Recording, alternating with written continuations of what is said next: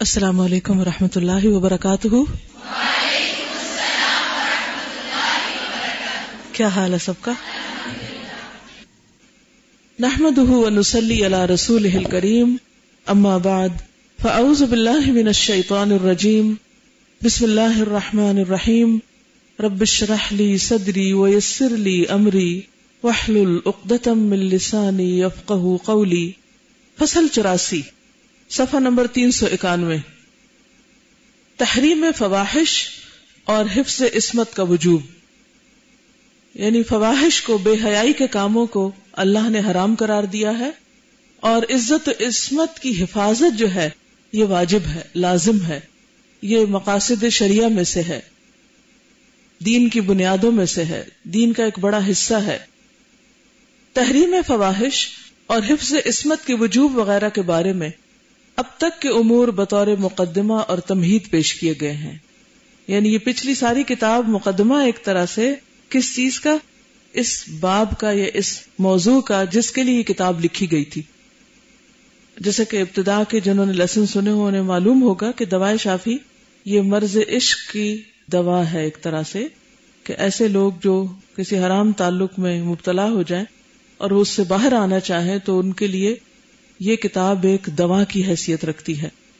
تو انہوں نے اس سے پہلے جتنی بھی باتیں کہی ہیں، وہ لوگوں کو ایک طرح سے ذہنی طور پر تیار کیا ہے اور اب اصل موضوع کی طرف آ رہے ہیں۔ آ، حضرت صلی اللہ علیہ وسلم نے ارشاد فرمایا، اکثر ما يدخل الناس الفم والفرج، اکثر لوگوں کو منہ اور شرمگاہ جہنم میں لے جائے گی۔ یعنی دوزخ میں جانے کی ایک بہت بڑی وجہ۔ ایون اسلام لانے کے بعد، مسلمان ہونے کے باوجود، بعض اوقات عابد و زاہد ہونے کے باوجود کہ آپ قرآن بھی پڑھتے ہیں، نمازیں بھی پڑھتے ہیں، صدقہ خیرات بھی کرتے ہیں، لیکن اپنی زبان کی حفاظت نہیں کرتے، زبان سے دوسروں کو تکلیف دیتے ہیں اور اسی طرح اپنی عزت و عصمت کی حفاظت نہیں کرتے، تو یہ ایک بہت ہی خطرے کی بات ہے۔ اکثر لوگوں کو منہ اور شرمگاہ جہنم میں لے جائے گی، سزا کا مستحق قرار دے گی۔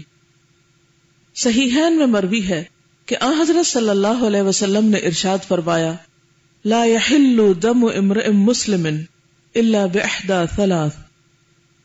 الثيب الزاني والنفس بالنفس والتارك لدينه المفارق للجماعه صحیح بخاری. مسلمان کا خون تین باتوں میں سے کسی ایک کے بغیر حلال نہیں. یعنی کسی مسلمان کو مارا نہیں جا سکتا مگر تین بنیادوں پر. نمبر ایک، شادی شدہ زانی یا جان کے بدلے میں جان کہ کسی قاتل کو قتل کیا جائے یا وہ جو دین چھوڑ کر مرتد ہو جائے اور جماعت سے الگ ہو جائے۔ جس آیت میں اللہ تعالیٰ نے زنا کو کفر اور قتل نفس کے ساتھ پیش کیا ہے، وہ بین ہی اس آیت کی نظیر اور مثال ہے جو سورت فرقان میں وارد ہے۔ اور بین ہی حضرت ابن مسعود کی حدیث کی نظیر و مثال ہے۔ آ حضرت صلی اللہ علیہ وسلم نے سب سے پہلے وہ گنا پیش فرمایا جو کثیر الوقوع ہے یعنی بہت زیادہ ہوتا ہے۔ اس کے بعد وہ گنا بیان کیا جو اس سے کم وقوع میں آتا ہے۔ چنانچہ اعتبار قتل نفس کے زنا کا وقوع زیادہ ہے۔ یعنی کبیرہ گناہوں میں سے جو لوگ شرک وغیرہ سے بچ جاتے ہیں، وہ پھر باقی یعنی قتل اور ارتداد سے زیادہ زنا کا شکار ہوتے ہیں۔ اس لیے زنا کو پہلے بیان کیا۔ اور بمقابلہ ارتداد کے قتل کا وقوع زیادہ ہے، اس لیے ارتداد سے پہلے قتل نفس کا ذکر کیا۔ اس میں یہ بات بھی ہے کہ ایک کبیرہ گناہ کے بعد دوسرے کبیرہ گناہ کی طرف توجہ دلائی ہے۔ ہر پہلا گناہ اگلے گناہ سے بڑا ہے، جس کے مفاسد پہلے سے زیادہ ہیں۔ زنا کے مفاسد اور خرابیاں صلاح عالم اور فلاح دنیا کے سراسر خلاف اور متناقض ہیں۔ یعنی زنا کی وجہ سے جتنے فتنے، فساد اور خرابیاں ہوتی ہیں، اور جو قوموں، ملکوں میں، گھروں میں، خاندانوں میں بگاڑ آتے ہیں، یہ دنیا کی فلاح کے بھی بالکل اپوزٹ چیز ہے۔ کیونکہ جب کوئی عورت زنا کا ارتکاب کرتی ہے، تو وہ اپنے سارے کنبے اور قرابت داروں، ماں باپ، بھائی بہنوں کے لیے موجب آر بن جاتی۔ یعنی ایک عورت سارے خاندان کی بدنامی کا سبب بنتی ہے۔ اس کی وجہ سے اس کے سارے گھرانے اور کنبے والوں کے سر نیچے ہو جاتے ہیں۔ کہیں اگر وہ زنا سے حاملہ ہو گئی تو پھر اس کی آر کی انتہا نہیں رہتی۔ یعنی شرمندگی اور ذلت حد سے بڑھ جاتی ہے۔ اگر وہ آر کی وجہ سے اپنے حمل کو مار دیتی ہے تو زنا اور قتل نفس دو گناہوں کا ارتکاب کرتی ہے۔ حمل باقی رہ جائے تو شوہر پر بلا وجہ تھوپا جاتا ہے۔ یعنی اگر شادی شدہ عورت کوئی ایسا کام کرتی ہے تو ہو سکتا ہے وہ بچہ کسی اور کا جو کسی اور کے ذمے لگ جائے۔ اور اجنبی کے نطفے کو اپنے اور اپنے شوہر کے کنبے سے جوڑ دیتی ہے، جو قطن اس کنبے سے الگ ہے۔ اور پھر وہ اسے ان کا وارث اور حقدار بنا دیتی ہے یعنی وہ ان کے مال میں بھی ان کا حقدار بن جاتے ہیں۔ وارث ہو کر۔ حالانکہ وہ اس کا حقیقی وارث ہے نہیں۔ حالانکہ وہ غیر ہے۔ انہی میں رہتا ہے اور انہی میں پرورش پاتا ہے۔ اور انہی کے نصب اور خاندان میں شمار کیا جاتا ہے۔ یہ اور اس قسم کی بہت سی خرابیاں عورت کے زنا سے وابستہ ہیں۔ مرد زنا کار ہے تو اس سے بھی اختلاط نصب واقع ہوتا ہے یعنی حسب نصب میں فرق آتا ہے۔ محفوظ اور معمون عورت کو خراب اور تباہ و برباد کرنے کا موجب اور سبب بنتا ہے۔ غریب عورت کو اطلاف اور بربادی کے گھاٹ اتار دیتا ہے۔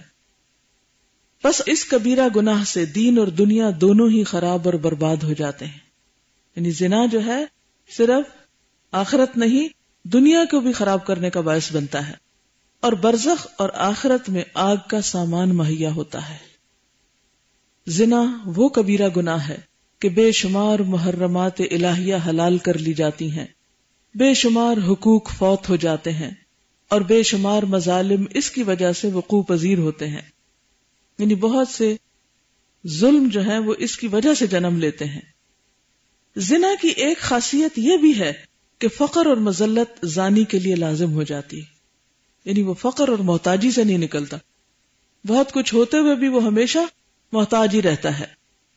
زانی کی عمر کوتا ہو جاتی یعنی کم ہو جاتی ہے، اور وہ لوگوں میں عموماً روسیا یعنی بدنام ہو جاتا ہے۔ یہ بھی زنا کی خاصیت ہے کہ زانی کا قلب مسترب اور منتشر ہو جاتا ہے یعنی اس کے دل کو چین نہیں ہوتا۔ اس کا قلب موت کے گھاٹ نہیں اترتا تو کم از کم بیمار اور مریض ہو جاتے یعنی دل کی بھی بیماریاں بعض اوقات اس سے منسلک ہوتی ہیں۔ اور حزن و غم اور خوف و حراس کا مخزن ضرور بن جاتا ہے۔ یعنی ایک گلٹ اور پریشانی اور پشیمانی انسان کے اندر جنم لیتی ہے۔ جس کی وجہ سے وہ کسی کو منہ دکھانے کے قابل نہیں ہوتا۔ لوگوں سے میل ملاقات بازوں کا چھوڑ دیتا ہے اور اپنی الگ ہی ایک دنیا بسا لیتا ہے۔ خدا مالک الملک اسے فرشتوں سے دور پھینک دیتا ہے۔ اور شیطان کے قریب، بلکہ شیطان کی گود میں بٹھا دیتا ہے۔ غرض قتل و خون ریزی کے مفسدے کے بعد زنا کے مفاسد سے بڑھ کر کوئی مفسدہ نہیں۔ یہی وجہ ہے کہ شریعت نے زانی کے لیے بدترین اور رسوا کن طریقے قتل کی سزا تجویز فرمائی ہے۔ زنا تکلیف دہ برائی ہے۔ کسی سے کہا جائے کہ تمہاری بیوی نے خودکشی کر لی، تو اسے سخت صدمہ ہوگا۔ لیکن اگر اسے یہ کہہ دیا جائے کہ اس نے فلاں کے ساتھ زنا کیا ہے تو اسے خودکشی کرنے سے لاکھوں درجے بڑا صدمہ ہوگا۔ حضرت سعد بن عبادہ کی ایک روایت ہے، لو رأيت رجلا مع امرتي لضربته بالسيف غير مصفح۔ اگر میں اپنی بیوی کے ساتھ کسی کو دیکھ پاؤں تو آڑی تلوار سے اسے قتل کر دوں۔ آ، حضرت صلی اللہ علیہ وسلم کو حضرت سعد کی بات کی خبر ہوئی کہ انہوں نے یہ جملہ بولا ہے کہ میں اگر اپنی بیوی کو کہیں ایسا کام کرتے دیکھوں تو اسے قتل کر ڈالوں گا۔ تو آپ فرمانے لگے اتعجبون من غیرت سعد؟ واللہ لأنا اغیر منہ، واللہ اغیر منی، ومن اجل غیرت اللہ حرم الفواحش، ما ظہر منہا وما بطن۔ صحیح بخاری۔ کیا تمہیں سعد کی غیرت پہ تعجب ہو رہا ہے کہ اس نے ایسی بات کہی ہے کہ میری بیوی اگر میں اس کو کسی ایسی جگہ دیکھوں تو مار ڈالوں؟ اللہ کی قسم، میں سعد سے زیادہ غیرت مند ہوں۔ اور اللہ مجھ سے بھی زیادہ غیور ہے۔ اور اس غیرت ہی کی وجہ سے اللہ نے ظاہری اور باطنی فواہش کو حرام گردانا ہے۔ یعنی یہ چیز اللہ کے نزدیک بہت ہی غضب دلانے والی ہے اور بہت ہی اللہ کے غضب کو بھڑکانے والی ہے کہ کوئی عورت یا مرد ایسا کوئی کام کرے۔ یعنی اگر سعد یہ کہہ رہے ہیں کہ میں بیوی بی کو تلوار سے مار ڈالوں گا، تو اللہ تعالیٰ کا حکم پھر اس سے بھی کتنا سخت ہوگا اور اللہ کا غضب کتنا شدید ہوگا۔ ایک اور روایت کے مطابق آپ نے ارشاد فرمایا، ان اللہ یغار و ان المؤمن یغار وغیرت اللہ ان یأتی العبد ما حرم علیہ. اللہ تعالیٰ غیور ہے اور مومن غیور ہے اور بندہ جرائم کا ارتکاب کرتا ہے تو اللہ تعالیٰ کو غیرت آتی ہے۔ صحیح میں مربی ہے کہ حضرت صلی اللہ علیہ وسلم نے ارشاد فرمایا، لا احد اغیر من اللہ من اجل ذلك حرم الفواحش ما ظهر منها وما بطن ولا احد احب الیہ العذر من اللہ من اجل ذلك ارسل الرسل مبشرین ومنذرین ولا احد احب الیہ المدح من اللہ ومن اجل ذلك اثنى على نفسه. صحیح بخاری. اللہ سے زیادہ کوئی غیور نہیں. اس لیے اس نے ظاہری اور باطنی فواہش کو حرام گردانا ہے. اور اللہ سے زیادہ عذر اور معذرت کو پسند کرنے والا کوئی نہیں. اسی لیے اس نے بشارت دینے والے اور ڈرانے والے رسول اور پیغمبر بھیجے تاکہ لوگ توبہ کریں اور اللہ کے حضور اپنی معذرت کر لیں۔ اور اللہ سے زیادہ کسی کو اپنی تعریف پسند نہیں۔ اور اسی لیے اللہ نے خود اپنی تعریف کی ہے۔ یعنی کسی کی بھی تعریف سے زیادہ سب سے بڑھ کر تعریف کا مستحق اللہ سبحان و تعالیٰ ہے۔ اور ساری تعریف اسی کو زیبا ہے۔ اسی کو سوٹ کرتی۔ وہی حقیقت میں تعریف کے قابل ہے۔ باقی تو اگر کسی کی تعریف ہوتی ہے تو وہ بھی دراصل اللہ کی تعریف ہے کیونکہ اللہ ہی نے اس کو وہ چیز دی ہے، اس کے اپنی ذاتی ملکیت کچھ بھی نہیں۔ اور فرمایا، یا امت محمد، واللہ، انہو لا احد اغیر من اللہ، ان یزنی عبدہ و تزنی امتہ۔ یا امت محمد، واللہ لو تعلمون ما اعلم لضحکتم قلیلا ولبکیتم کثیرا۔ صحیح مسلم۔ اے محمد صلی اللہ علیہ وسلم کی امت، اللہ کی قسم اللہ سے زیادہ کوئی غیرت مند نہیں کہ اس کا کوئی بندہ یا بندی زنا کاری کرے۔ اے محمد کی امت، صلی اللہ علیہ وسلم، اللہ کی قسم، جو میں جانتا ہوں، تم جان لو، تو تم ہنسنا کم کر دو اور بہت زیادہ رویا کرو۔ یعنی وہ چیزیں اور وہ گناہ جن کو تم چھوٹا سمجھ کے کرتے رہتے ہو، مت سوچو کہ یہ چھوٹے ہیں۔ ان کا انجام اتنا بھیانک ہے کہ اگر تمہیں پتا چل جائے، تو تمہارا ہنسنا ختم ہو جائے اور تم رونا زیادہ کر دو۔ لیکن دنیا میں چونکہ بعض اوقات بہت سے ایپ چھپے رہتے ہیں تو انسان سمجھتا ہے کہ اس سے کوئی فرق نہیں پڑتا۔ اور آج کل تو سبھی ایسا کر رہے ہیں، تو میں بھی کر لوں، تو کیا حرج ہے؟ اس کے بعد آپ نے اپنے ہاتھ اٹھائے اور بارگاہ الہی میں عرض کی اللہ حل بلخت اے اللہ، تو گواہ رہے، میں نے تیرا دین پہنچا دیا۔ سورج گرہن کی نماز کے بعد خطبے میں اس کبیرہ گناہ کا ذکر خاص معنی رکھتا ہے۔ یعنی سورج گرہن کا موقع ہے۔ آپ خطبہ دے رہے ہیں اور زنا کی بات کر رہے ہیں، اس گناہ کی شدت بتا رہے ہیں۔ یعنی مختلف طریقوں سے لوگوں کو ڈرا رہے ہیں اور تربیت کر رہے ہیں ان کی۔ اور غور اور تعمل کرنے والوں کے لیے اس میں عجیب و غریب اسرار اور رموز پوشیدہ ہیں۔ زنا کی کثرت تباہی عالم کی بڑی نشانی ہے۔ نیز زنا کی کثرت قیامت کی نشانیوں میں سے ایک بڑی نشانی ہے۔ کہ قیامت کے قریب قتل بھی بڑھ جائے گا اور زنا بھی بہت عام ہو جائے گا۔ جیسا کہ صحیح بخاری اور صحیح مسلم میں حضرت انس بن مالک سے مربی ہے، فرماتے ہیں کہ میں تمہیں ایک حدیث سناتا ہوں، جو شاید میرے بعد تمہیں کوئی نہیں سنائے گا۔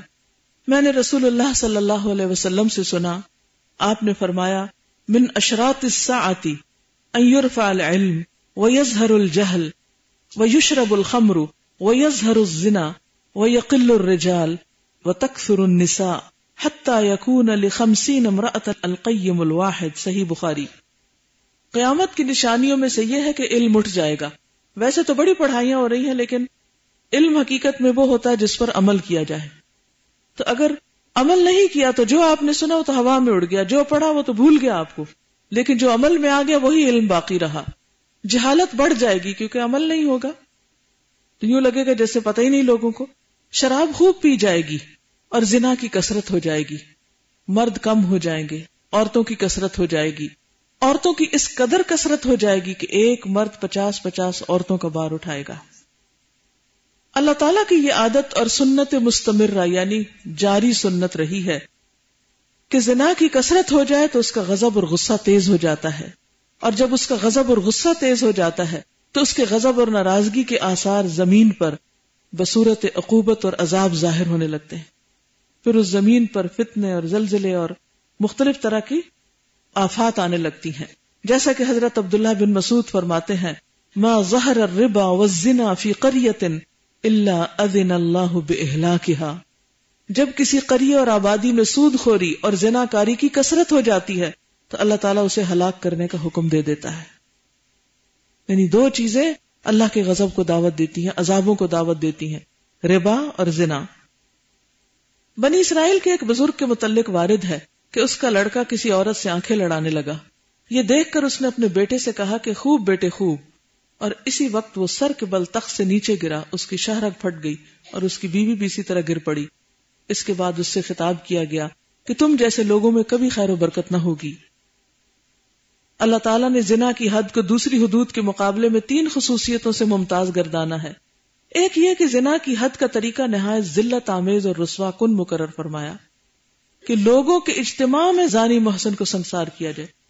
یعنی سزا جو ہے وہ چھپ کے نہ دی جائے، لوگوں کے بیچ میں لا کے دی جائے تاکہ دوسرے لوگ بھی اس سے سبق سیکھیں۔ اور جن صورتوں میں زنا کی عقوبت اور سزا کم رکھی ہے، وہاں بھی جسمانی اور قلبی سزا تجویز کی گئی ہے کہ جسم پر کوڑے لگائے جائیں اور ایک سال کے لیے اسے جلا وطن کر دیا جائے۔ یعنی اس سے کوئی تعلق رکھا نہ جائے اور اس کو ملک بدر کر دیا جائے۔ سب اس سے بائیکاٹ کر لیں۔ دوسری خصوصیت یہ ہے کہ زنا کی سزا جو دین اور شرح نے مقرر کی ہے، اس میں کسی قسم کی رحم دلی اور رفت قلبی نہ برتی جائے۔ کیونکہ قرآن مجید میں آتا نا، اللہ کے دین اور حدود کے معاملے میں کسی قسم کی کوئی ہمدردی اور نرمی نہ آئے تمہارے دل میں۔ اللہ تعالیٰ کی حد کے اجرا میں رحم دلی رکاوٹ نہ ڈالے۔ کیونکہ حق سبحان و تعالیٰ نے یہ عقوبت اور سزا این اپنی رحمت اور رحفت کی بنا پر ہی شروع فرمائی ہے۔ کہ اللہ تعالیٰ نے یہ عقوبت یعنی سزا این اپنی رحمت اور رحفت کی بنا پر ہی شروع فرمائی ہے۔ یعنی مشروع فرمائی ہونا چاہیے نہیں اس کو دین کا ایک قانون بنا دیا ہے۔ وہ رحم الراحمین ہے۔ سب سے زیادہ مہربان ہے۔ ستر ماؤں سے بڑھ کے پیار کرنے والا ہے۔ باوجود اس کے اس کی رحمت اس عقوبت اور سزا کو نہیں روکتی۔ یعنی پھر بھی یہ سزا رکھی ہے، کیونکہ اس کی خرابیاں بہت زیادہ ہیں۔ بس اگر تمہارے قلوب میں بھی رحمت اور رفت کا جذبہ ہو تو اس کے فرمان کے نفاذ میں کسی قسم کی رکاوٹ نہ ڈالو۔ یہ بات اگرچہ ہمہ قسم کی حدود میں ہونی چاہیے، لیکن زنا کی حد میں خصوصیت کے ساتھ اس کا ذکر فرمایا ہے۔ کیونکہ یہاں اس کے ذکر کی سخت ضرورت تھی۔ لوگ اس لیے عموماً چوروں، ڈاکوں اور تہمت لگانے والوں، شراب خوروں کے خلاف جو خفگی، ناراضگی، غصہ، نفرت رکھتے ہیں، وہ زانی کے خلاف نہیں رکھتے۔ یعنی اگر کوئی چوری کر لے، تو سب اسے بہت برا بھلا سمجھتے کوئی شراب پی لے تو اس کو بھی برا سمجھتے لیکن کوئی زنا کر لے تو عام طور پر لوگ اس کا اتنا نوٹس نہیں لیتے۔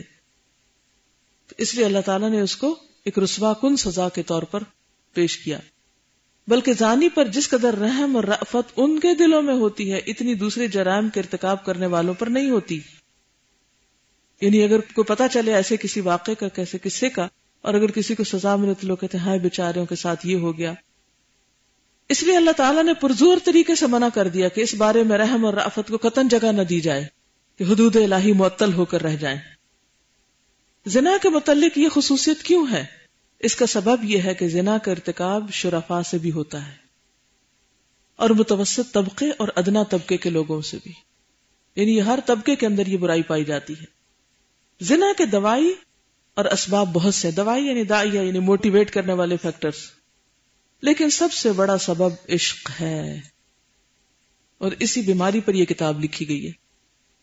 زنا کے بہت سے اسباب ہیں۔ بعض اوقات غربت کی وجہ سے، مال کی وجہ سے، مجبوری کی وجہ سے، کسی ہراسمنٹ کی وجہ سے بھی اس کا ارتکاب ہوتا ہے، لیکن سب سے بڑا سبب عشق ہے۔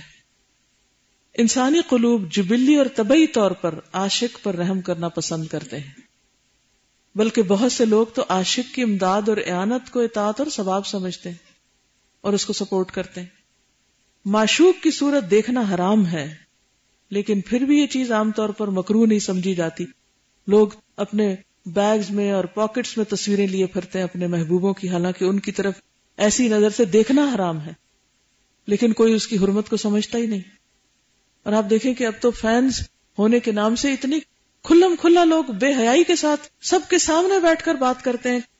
حتیٰ کے بعض کیسز میں تو خاندانوں میں دیکھا گیا کہ شوہر بیوی بچوں کے سامنے کسی فلم سٹار عورت کی تصویر لیے پھرتے ہیں اور دکھاتے ہیں اور سب کے سامنے تبصرہ کر رہے ہیں اور لٹکائی بھی ہے اور سجائی بھی ہے اور اس کا ذکر کھلے عام ہو رہا ہے اور اس کو کوئی برائی بھی نہیں سمجھا جاتا۔ اور ایسے خوبصورت الفاظ سے اس برائی کو ڈھانپ دیا گیا ہے کہ جس چیز کو دیکھنا بھی حرام۔ اور آپ دیکھیں کہ اگر صرف ہم اس حرمت کو ہی سمجھ لیں کہ کسی غیر مرد کی تصویر یا کسی غیر عورت کی تصویر اس طرح دیکھنا حرام ہے تو یہیں سے جڑ کٹ جائے لیکن ہم تعویلیں کر کر کے ان چیزوں کو اپنے لیے حلال اور جائز قرار دیتے ہیں، پھر انسان کسی بھی حد پہ نہیں رکتا، حتیٰ کہ آخری حد میں جا گرتا ہے۔ اور جذبہ عشق تو وہ چیز ہے کہ مختلف قسم کے چوپایوں تک میں پایا جاتا ہے۔ محبت اور عشق کے بے شمار واقعات ہم لوگوں کی زبانی سن چکے ہیں۔